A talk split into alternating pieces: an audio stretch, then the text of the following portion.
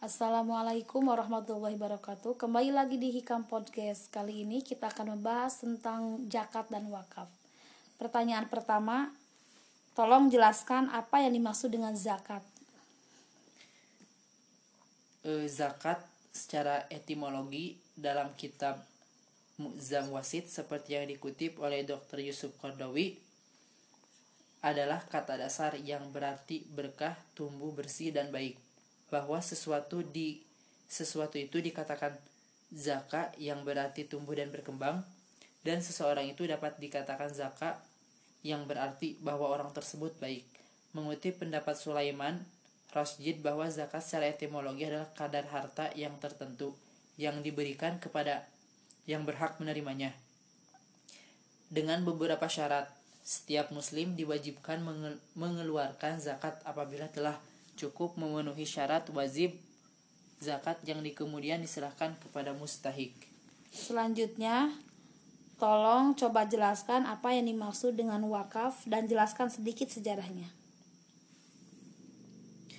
E, wakaf yang didefinisikan e, sebagai perbuatan hukum wakaf untuk memisahkan dan atau menyerahkan sebagian harta benda miliknya untuk dimanfaatkan selamanya atau untuk jangka waktu tertentu sesuai dengan kepentingannya guna keperluan ibadah dan atau untuk kesejahteraan umum menurut syariah yang mana tertulis dalam Undang-Undang Nomor 41 Tahun 2008 pada pasal 1 secara teks dan jelas tidak terdapat dalam Al-Quran dan As-Sunnah. Namun makna dan kandungan wakaf terdapat dalam dua sumber hukum Islam di dalam aturan sehingga menyatakan wakaf dengan ungkapan yang menyatakan tentang derma harta atau infak dengan kepentingan umum pada masa Rasulullah SAW.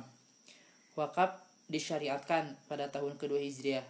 Rasulullah SAW pada ketiga Hijriah mewakafkan tujuh kebun kurma di Madinah. Sahabat Umar radhiyallahu anhu mewakafkan tanah terbaiknya di Khoibar ada Abu Tolha mewakafkan kebun kesayangan yaitu Bairoha. Abu Bakar mewakafkan sebidang tanahnya di Mehati dan ada Ali bin Abi Thalib mewakafkan tanahnya yang subur. Sedangkan ada Muaz bin Jabal mewakafkan rumah yang populer dengan Dar al Ansor.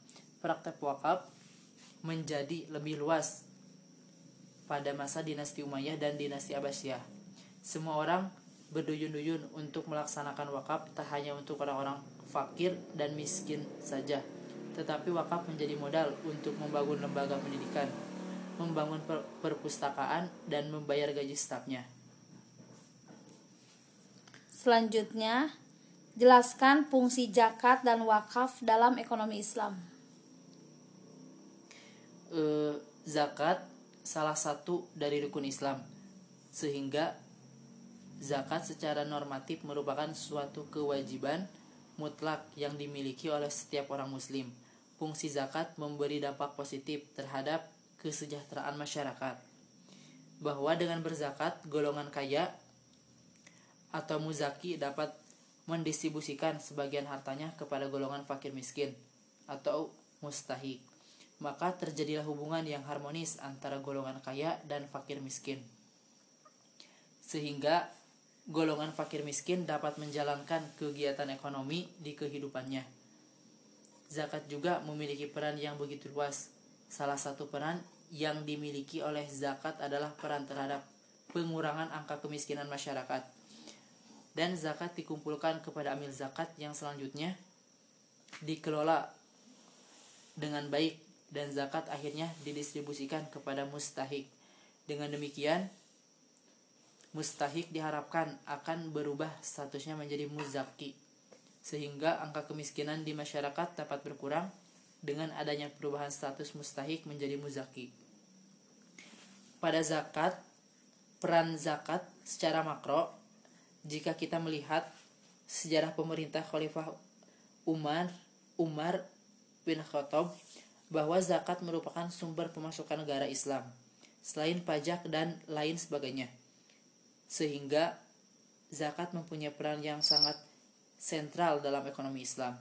Bukan hanya individu saja yang dapat merasakan dampak positif zakat, melainkan sebuah negara juga dapat merasakan dampak dari zakat untuk perekonomian negara, yakni sebagai sumber lain pemasukan negara. Adapun fungsi wakaf adalah untuk mengakalkan manfaat benda wakaf sesuai dengan tujuan, yaitu mewujudkan potensi dan manfaat ekonomi harta benda wakaf untuk kepentingan ibadah dan untuk mewujudkan kesejahteraan umat. Jadi fungsi wakaf menurut KHI pasal 216 dan pasal 5 Undang-Undang Nomor 41 tahun 2004 tentang wakaf dimaksudkan dengan adanya wakaf terciptanya sarana dan prasarana bagi kepentingan umum sehingga terwujudnya kesejahteraan bersama baik dalam hal ibadah ataupun dalam hal muamalah. Dengan demikian, orang yang kehidupannya di bawah garis kemiskinan dapat tertolong kesejahteraannya dengan adanya wakaf. Kemudian, umat Islam yang lain dengan menggunakan benda wakaf sebagai fasilitas umum sekaligus dapat mengambil manfaatnya. Dalam lintasan sejarah peradaban Islam, terbukti nyata bahwa wakaf dan zakat yang disyariatkan pada tahun kedua Hijriah adalah merupakan peranata Islam dalam mensejarahkan fakir miskin, bahkan dalam mensejahterakan dan mengaju dan memajukan Islam. Dari zakat dan wakaf digunakan untuk membangun peradaban Islam pada masa kejayaan. Pertanyaan selanjutnya, tolong jelaskan apa tujuan wakaf dan zakat dalam ekonomi Islam. E, adapun untuk tujuan umum wakaf e, adalah bahwa wakaf memiliki fungsi sosial. Allah memberikan manusia kemampuan dan karakter yang beraneka ragam. Dari sinilah kemudian timbul kondisi dan lingkungan yang berbeda di antara masing-masing individu. Ada yang miskin, kaya, cerdas, bodoh, kuat, dan lemah. Di balik semua itu tersimpanlah hikmah, di mana Allah memberikan kesempatan kepada yang kaya menyantuni yang miskin, yang cerdas membimbingi yang bodoh dan yang kuat menolong yang lemah. Yang demikian merupakan wahana bagi manusia untuk melakukan kebajikan sebagai upaya mendekatkan diri kepada Allah. Sehingga interaksi antara manusia saling terjalin. Sesungguhnya wakaf mengantarkan kepada tujuan yang sangat penting, yaitu pengkader pengkaderkan regenerasi dan pengembangan sumber daya manusia. Sebab manusia menunaikan wakaf untuk tujuan berbuat baik. Semuanya tidak keluar dari koridor maksud-maksud syariat Islam.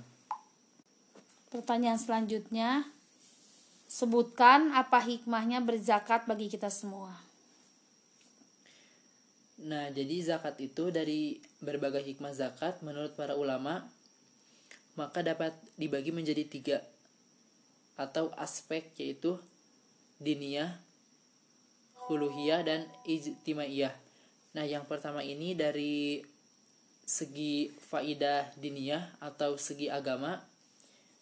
Yang pertama, berzakat menghantarkan seorang hamba kepada kebahagiaan dan keselamatan dunia akhirat. Yang kedua, ada sarana bagi hamba untuk takorrub mendekatkan diri kepada Allah akan menambah keimanan karena keberadaan yang memuat beberapa macam ketaatan dan yang ketiga ada pembayaran zakat akan mendapatkan pahala besar yang berlipat ganda. Dan yang terakhir ada zakat merupakan sarana penghapus dosa seperti yang pernah disabdakan Rasulullah SAW.